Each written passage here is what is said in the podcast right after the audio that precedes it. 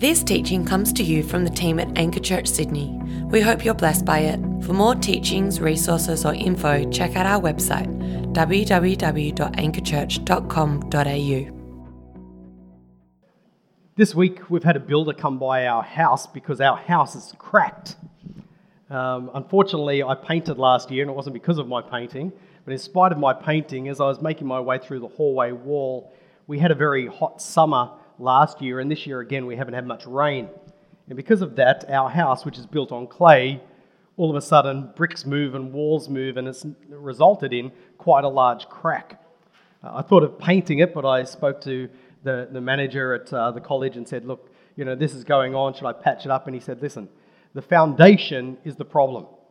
We had somebody yesterday come to our house, and they made their way down through the manhole, and they started looking through, and he discovered that there's not only cracks in the wall, he says that the foundation, because it's based on clay which moves, he said there are some parts of the floor which are moved away up to over an inch from where they're meant to be. And I said, what can we do about this problem? He said, look, I can fill in some gaps, I can add a little bit of this, a little bit of that. He said, but at the end of the day, your problem is one of foundations. He said, if you get the foundation and we fix that, then we can work together to have a nice stable house. Currently, I walk around the house, every time I take a step, there's a creak, there's a bouncing floorboard, but I want a house that's solid. And as I was thinking about that and even driving up here reflecting on that, I really think the passage that we're going to look at today in Matthew's Gospel is going to really help us think through the importance of a good foundation. Because as I share with you this week, we're going to be looking at this idea of radical discipleship. I'm going to suggest to you this morning that radical discipleship, being a learner, being a follower of the Lord Jesus, starts with getting your foundation right. It starts with getting the foundation right. Get the foundation wrong and things get skewed. And I know this is preaching to the choir, but my point is pretty simple this morning. And that is, the foundation is everything we've been singing about. It is Christ alone. It's not the foundation based upon my giftedness. It's not the foundation based upon the structure of a church. The foundation needs to come back to my identity in who Christ is and what he's done for me. This weekend I'm going to share with you, and to be honest, it's nothing novel. It's not new, it's things that you're going to be aware of, but I'm reminded of the Apostle Paul, who, writing to the church at Rome, he gets to the end in chapter 15 and he says, I know that you're competent, I know that you're able to instruct one another in love, but I write these things to remind you. And my goal this week is just to remind you of him. And if I do that, I can leave, I can get in my car, drive back up, you know, the 6-hour journey back to Sydney. But that's really what it's about, finding our foundations in Christ. Get that right and everything else falls into place. Get that wrong and your life and my life are going to be filled with cracks that we are seeking perpetually to fill.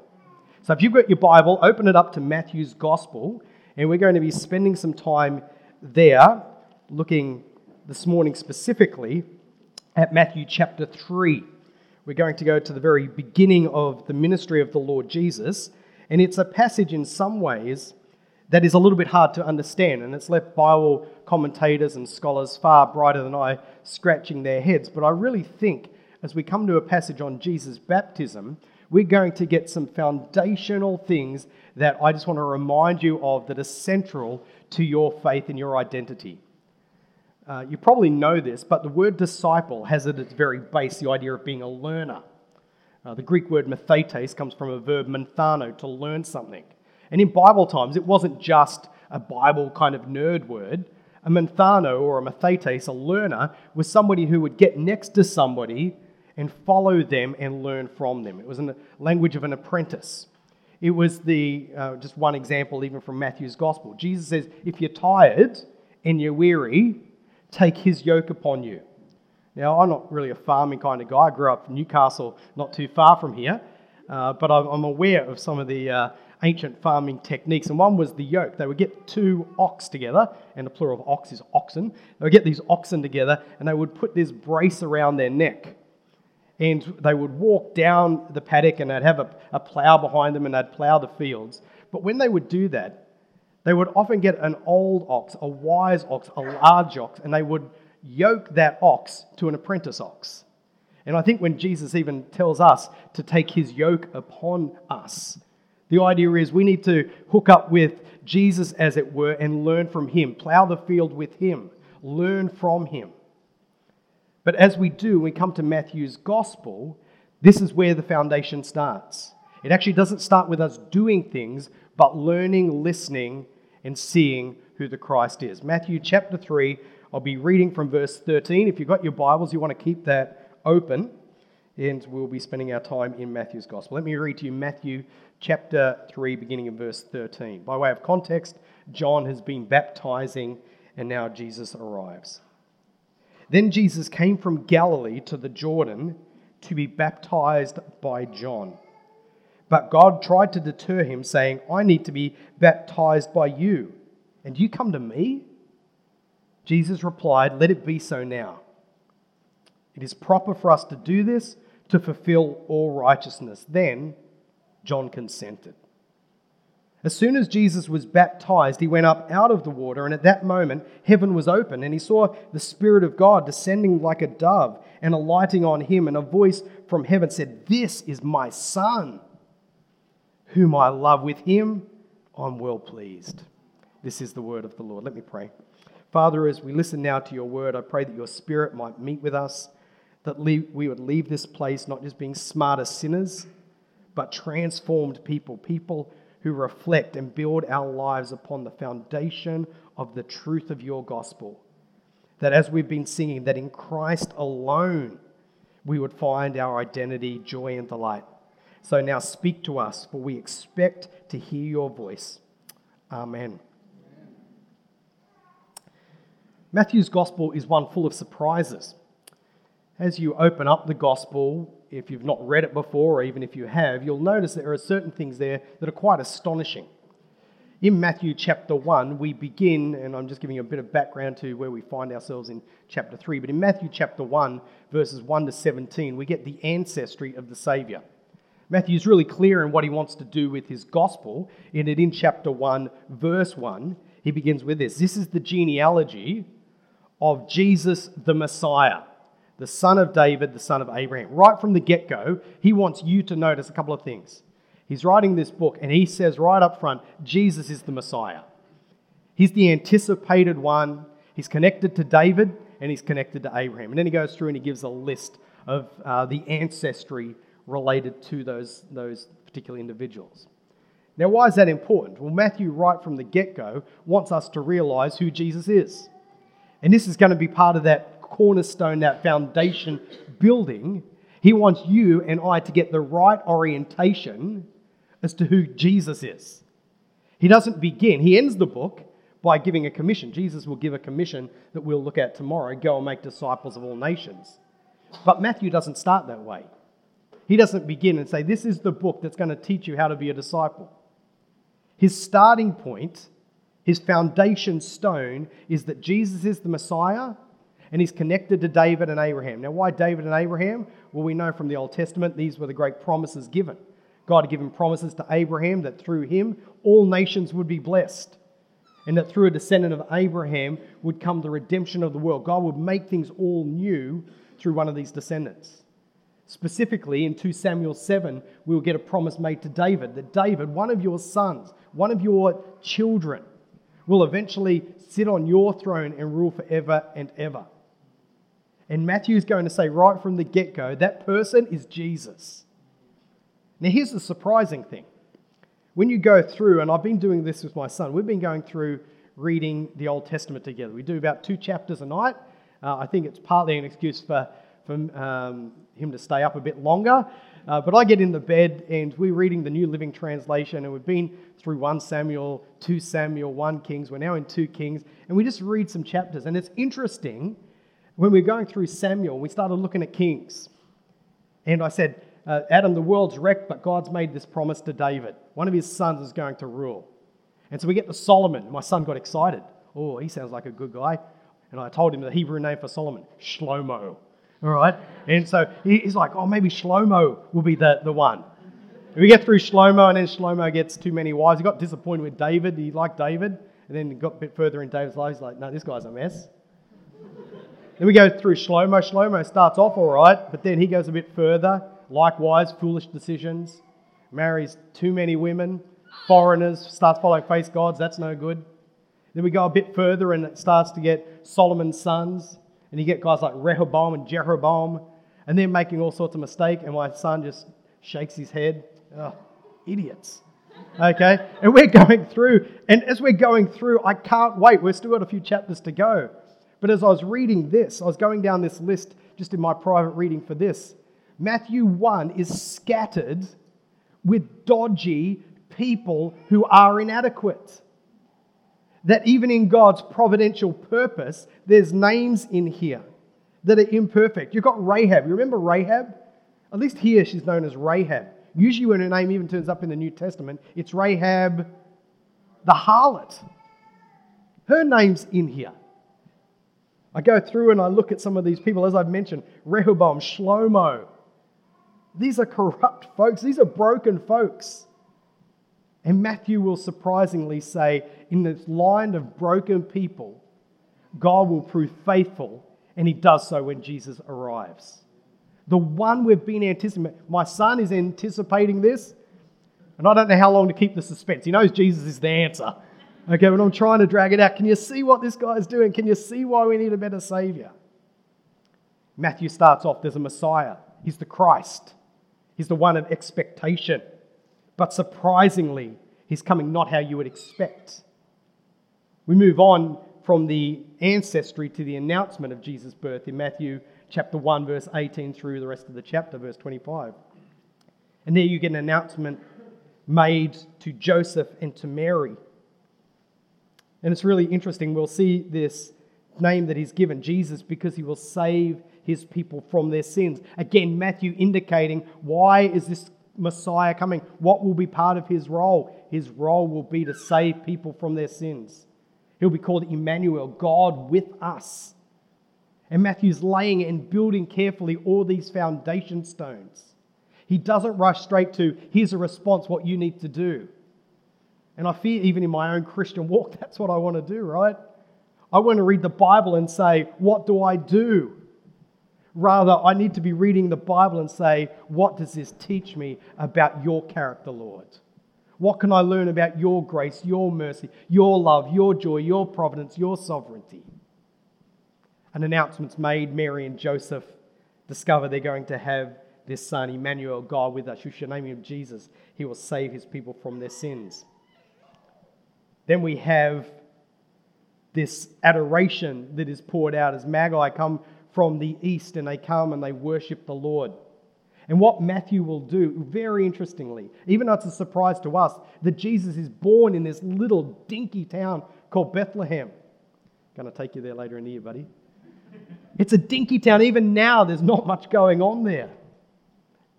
And yet, God in his sovereignty promised years and years earlier, out of this least town, I'm going to send my king. And it's surprising to us that, no, he should be born in Jerusalem. He should be born in a palace. He should have kings from Egypt and Samaria and Tyre and Rome and others coming and offering gifts. But no, that's not how it happens. And there's a surprising element, yet in that surprising element, you will see, if you've got a Bible like mine, there'll be a series of indentations indicating scriptures from the Old Testament. And those scriptures point us to the fact that in God's sovereignty, this is no surprise. This is part of his promise. We move forward and we get to chapter 3. And after spending time in Egypt, is Jesus, the promised one who's arrived, we hear nothing of him other than his family moved up to the Galilee to Nazareth. And then we jump forward 30 or so years. Now, how do we know it's 30 years? We know from the gospel that Jesus was about 30 when he started his ministry. And it's at this time, in verse 13, when we get to our text, it'll say, then Jesus came to Galilee. But before that, we have this man who's walking around preaching that the Messiah is coming. Prepare the way. Quoting Isaiah the prophet, quoting Malachi. And he's dressed up, and even as he's dressed up in this garb, I remember going through some of these books of Kings and Samuels, and you get Elijah the prophet, and what's he wearing? He's wearing this sort of outfit. And I'm wanting to say to my son, hey, son, you know this guy here, Elijah? See what he's wearing? Anyone else you know who does that? Oh, yeah, the locusts. I don't know why people eat locusts. John the Baptist ate locusts. Ah. And we're making connections all the way through. And here's John, and he's out there. It's a surprise to us. It's a surprise to all Jerusalem. We read that go out to see this guy. But it's no surprise to God. He is laying the foundation upon which the Messiah will come and that we will discover who this saving God is. So we come, and John has been preaching this baptism of repentance, and he's promising there's one greater than me who is coming, whose thongs I'm not unworthy to tie. That's where we find ourselves in verse 13. And I love this first word. It's a little word, but it's a chronological word. It's a word indicating time. Then Jesus came. It's as if the curtain is rolled back. Now can I present to you the star of the show?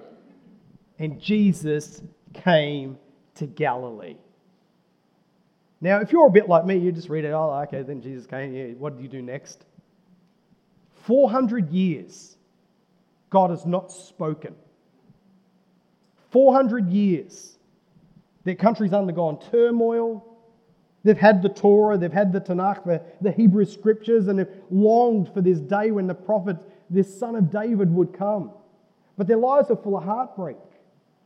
There were lepers around the Galilee.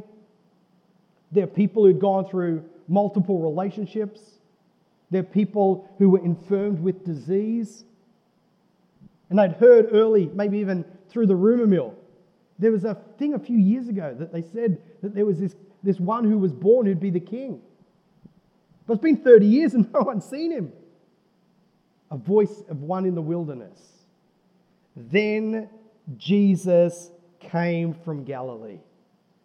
Man, I'm glad that verse is there. Man, I'm glad that God said, you know what? This world is broken, but I have a plan. I'm going to lay a foundation. You wouldn't believe it even if I told you so. And Jesus came at their hour of need. In the fullness of history. Surprising for us, the manner, the method, the place. But in God's wisdom, this has always been part of his agenda. And as we make our way through this passage, I'm just going to go through it. I'm just going to make two very, very basic observations that are just reminders for us of things that we can learn about Jesus and his baptism that will lay the foundation for understanding who we are then as his disciples. Verse 13, then Jesus came from Galilee to Jordan to be baptized by John. Galilee is up in the north of Israel. It's sort of the backwoods in Jesus' day, and even in the backwoods, there were some towns that were more hillbilly than others. Nazareth was one of those towns. You'll remember in the Gospels, it says that this one, Jesus, can anything good come from Nazareth? Remember that in John's Gospel? Okay, they're hillbillies. They're kind of a bit crazy. And part of the reason people thought perhaps that they were a little bit out there is that they were a small town, and it says, if you remember in the Scripture, Jesus shall be called a Nazarene. Okay, and people say, well, what does that mean? Is that, what's this or that? Well, the word netzer means stump. And they think that in Isaiah, when it talks, Isaiah prophesied, he said, out of the stump of Jesse will come this Messiah. And some people believe that this group in Nazareth, they saw themselves as the stump people. Okay, this little town, but they said, from us is going to come the Messiah. You crazy guys. Hillbillies. And yet, surprisingly, this is where Jesus comes. He's up there in the Galilee, this obscure place, and he makes his way down to the Jordan. Now, we're not sure where he was baptized in the Jordan. There are two traditional spots, one up in the north, just at the bottom of the Sea of Galilee, and then another place further down towards Jericho. And so when Jesus comes from Galilee down to the Jordan to be baptized, it could have been 20 kilometers, it could have been up to 80 or 100 kilometers. And while the location is not important, the fact here, when we read in verse 13, Jesus came from Galilee to the Jordan to be baptized by John. There's an intent there. Jesus is not just, oh, what am I doing today? I might go for a stroll. He goes to the Jordan to be baptized. There is a purpose as to what Jesus is doing. This is not just haphazard. This again fits into Matthew's big account. This is all taking place just as God planned. Why? Because the promises he gave to Abraham, the promises he gave to David, Jesus is the one who's going to answer that. And he makes his way there. John, though, tries to deter him. This is an unusual scene, this unusual passage. Jesus comes to be baptized. Now, why? If we know what's going on here in baptism, if we were to go a bit earlier in chapter 3, look at verse 6. And they came to John, confessing their sins. They were baptized in the Jordan River. They were baptized, sinners. And yet here, Jesus turns up and he jumps in line. And he intentionally jumps in line. It's not like he's in aisle 7 and he realizes, oh, I should be in aisle 3. No, Jesus turns up in order to be baptized, and John gets wind of this and says, whoa, whoa, whoa, whoa, whoa. No, no, no. And the emphasis in the original language is on the personal pronoun. No, no, no, no. I need to be baptized by you. Look, what are you doing? And John doesn't like this idea one bit. And Bible commentators don't like this one bit. And if I'd been writing this scripture, I would have said, well, it's probably not a great idea for Jesus to be baptized. What's going on? Jesus says, let it be so now. Why? For it is proper for us to do this, to fulfill all righteousness. In Matthew's Gospel, this is the first words of Jesus. It's right. It's proper. It will fulfill all righteousness. Now, there's several speculations. Why does Jesus need to be baptized? Some people think that maybe Jesus came in order to affirm John. Okay, look, John, I don't really need to be baptized, but I'm coming along to affirm you and your ministry and to show people, hey, God's given his endorsement to you. That doesn't wash. No pun intended. Some people think that he came, it was a symbol that you were following the teachings of somebody else. Baptism was sometimes used for that, but it's not that Jesus is saying, hey, I need to affirm the teaching of John the Baptist, even though he probably does. There's something more going on here. Jesus says let it be so now. He wants to be baptized. It is proper for us to do this. Now, why? Why does Jesus need to be baptized? If baptism is the symbol of going down in the water to identify, and it comes on the basis of confession, I've done the wrong thing, why does Jesus go down? You know, there wasn't a greater person according to Jesus than John the Baptist. And yet, what's John the Baptist's response when he sees Jesus? No, no, no, no, no. You got to baptize me. I can't baptize you. It is proper to fulfill all righteousness. And here's the wonder, folks. Very simple. Jesus goes down into the waters of baptism. He lines up, gets involved, and gets baptized. Why? To fulfill all righteousness. As part of God's sovereign plan, the Messiah would come, and according to Isaiah 53, it says that he would be numbered among the transgressors. Jesus is in line with adulterers. He shouldn't be there. Jesus is in line with people perhaps who have committed murder or violence. He should not be there. And yet Jesus comes down and we get a snapshot of God's marvelous plan, that in his marvelous plan to fulfill all scriptures, Jesus will come as the one numbered among the transgressors. He will be among the people as doing what the people would do. If I could put it more crudely like this, let's say we've got our name tags here, and mine's spelled incorrectly, but we're going to forgive that one. But here's the thing. Suppose we were to come here, or we were engineering type folks, or we liked a bit of structure, and we're down there at the Jordan River, and hundreds of people are coming out to be baptized. They're coming to confess their sins, repent of what they've done. And so a couple of us who are more organized and structured, we say, okay, we need some structure. This is a bit of a madhouse. Let's get tables, and we'll do them alphabetically. A to F, G to N, and then so forth and so forth. And we'll spread out 7 or 8 tables, and here's what we'll do. We'll get some of the more religious folks, the pastors, So Matt, you can be over here, and Naldo, and so forth. And we get you guys lining up, get the sinners all in a row. And we sinners come down, and we've got name tags.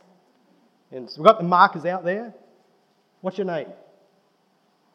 John. Okay, John. Okay, John, what's your worst sin that you've ever done?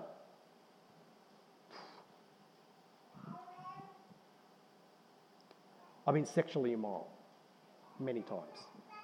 John, sexual immorality. Boom! Plant it on your chest. Next, Kate. Kate. Hi, Kate, you've come here to be baptized, to confess your sins. What is the worst thing you've ever done? Had an abortion. Kate, abortion. Stand in line. Next! As you go down, and they're standing there in line, can you imagine this? You there with your worst sin, publicly acknowledging, confessing before God, I have done the wrong thing. Adultery, slander, murder, hatred, stealing, theft, abuse, whatever your worst sin is. And there you are standing in line. The image of Jesus coming to be baptized is the image of Jesus standing then in line. Next, your name. Jesus. Worst sin you've ever done?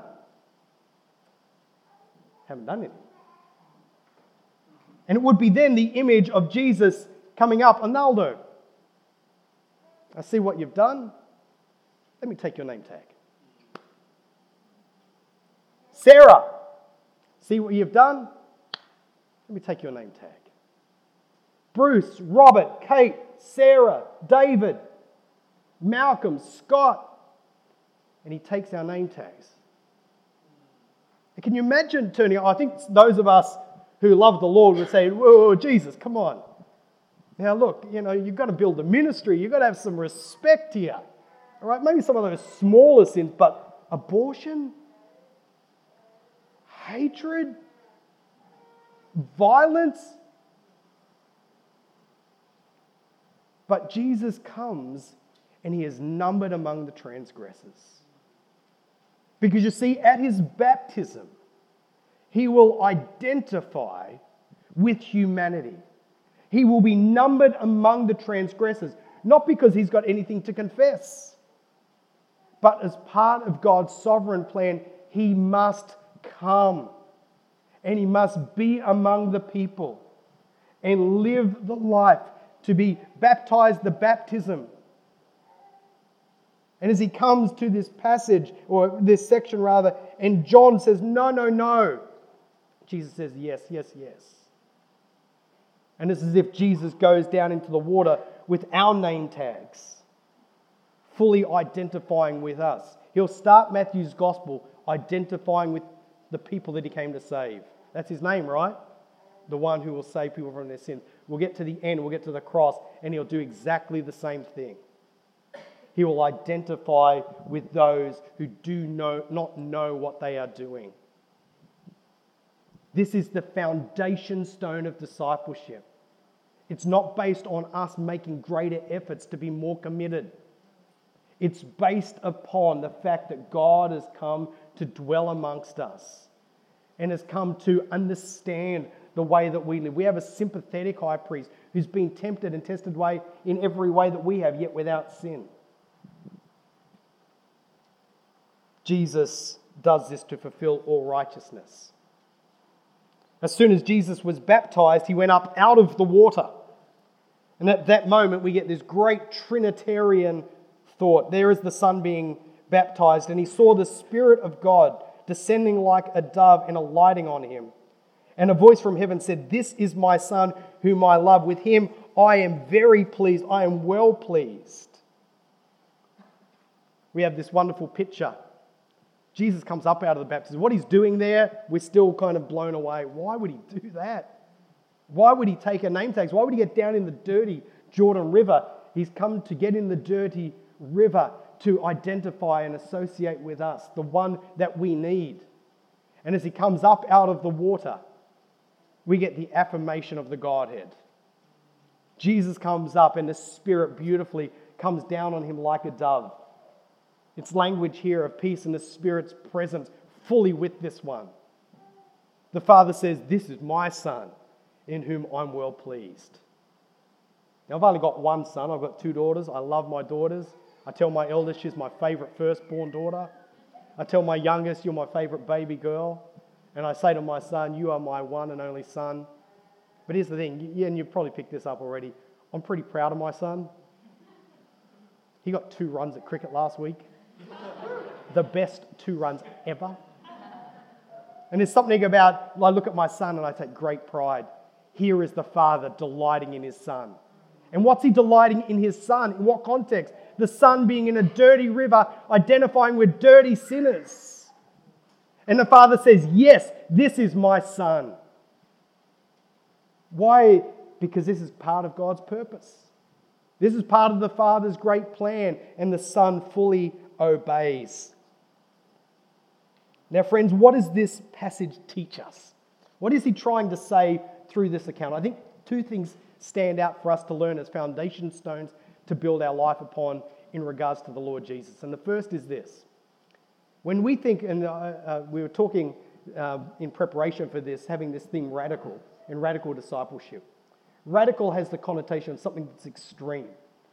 When Jesus, we have, I think in his baptism, we see a radical humility. An astonishing radical humility. He comes down and he takes your name tags. He doesn't deserve your name tags. He doesn't deserve my name tag. He's the glorious Son of God, the second member of the Trinity. And yet, the scriptures we read in Philippians, he humbled himself and became obedient. And he turns up in the appearance of man.